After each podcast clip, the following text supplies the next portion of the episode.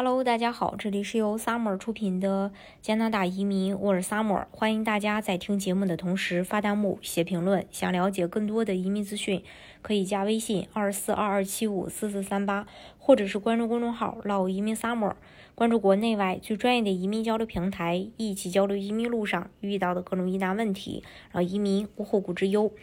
呃，曼省的工资呢有望再涨。随着通货膨胀、物价的飞涨，越来越多的曼省人抱怨只涨物价不涨工资，微薄的收入已经不能负担如今巨大的生活压力了。于是，曼省的工人们表示，将于周一啊推出一项可能提高最低工资的法案。原本啊，萨斯克彻温省的工人们是全加拿大收入最低的，可随着萨省计划在十月份将最低工资提高到每小时十三加币。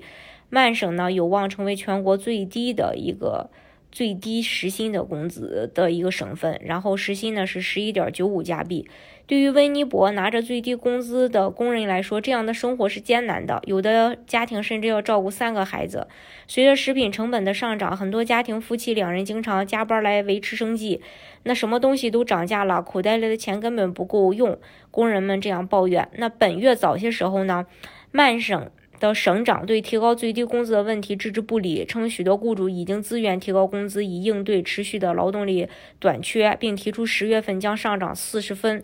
到十二点三五。但本周呢，他改变了态度，因为他说曼省的最低工资还有提高的空间。尽管呀，我们将最低工资与通货膨胀挂钩，但我认为我们在某种程度上落后于其他省，因此呢，我们希望确保我们不会落后。然后他在周五。呃，在这个里贾纳举行的西方总理会议后，对记者表示，温尼伯花店的员工。迪伦呃蒂森表示，他的收入高于最低工资，但是许多同事都不是在都不是这样的，他们只拿最低工资，这就是他们所面临的。他说：“我认为收入应该完全取决于技术和能力以及职业道德，而不是一个省的固定工资。”威尼伯花园店的工作人员他还说，他的一些同事每小时只赚十一点九五加币是不公平的。曼省的劳工联合会主席凯文·呃雷贝克表示，如果曼省今年秋天确实成为加拿大最低工资，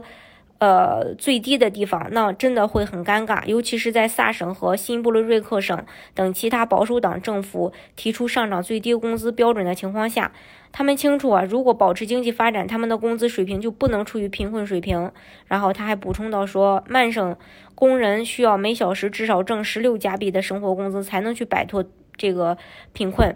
呃，那我们的政府需要意识到同样的事情。当你全职工作时，你应该能够负担基本的生活要求，而不是拼尽全力的工作，却连基本的生活支出都负担不起。所以看到这个，呃，各省相关官员的这个表述，我觉得这个，呃，曼省呢。可能呃会涨这个最低时薪，那到时候受惠的呢肯定是大家。当然，移民加拿大的方式呢有很多种，大家可以根据自己的实际情况来选择最适合你的呃项目拿到身份。今天的节目呢就给大家分享到这里。如果大家想具体的了解加拿大的移民政策的话，可以加微信二四二二七五四四三八，或者是关注公众号老移民 summer，关注国内外最专业的移民交流平台，一起交流移民路上遇到的各种疑难问题，让移民无后。后顾之忧。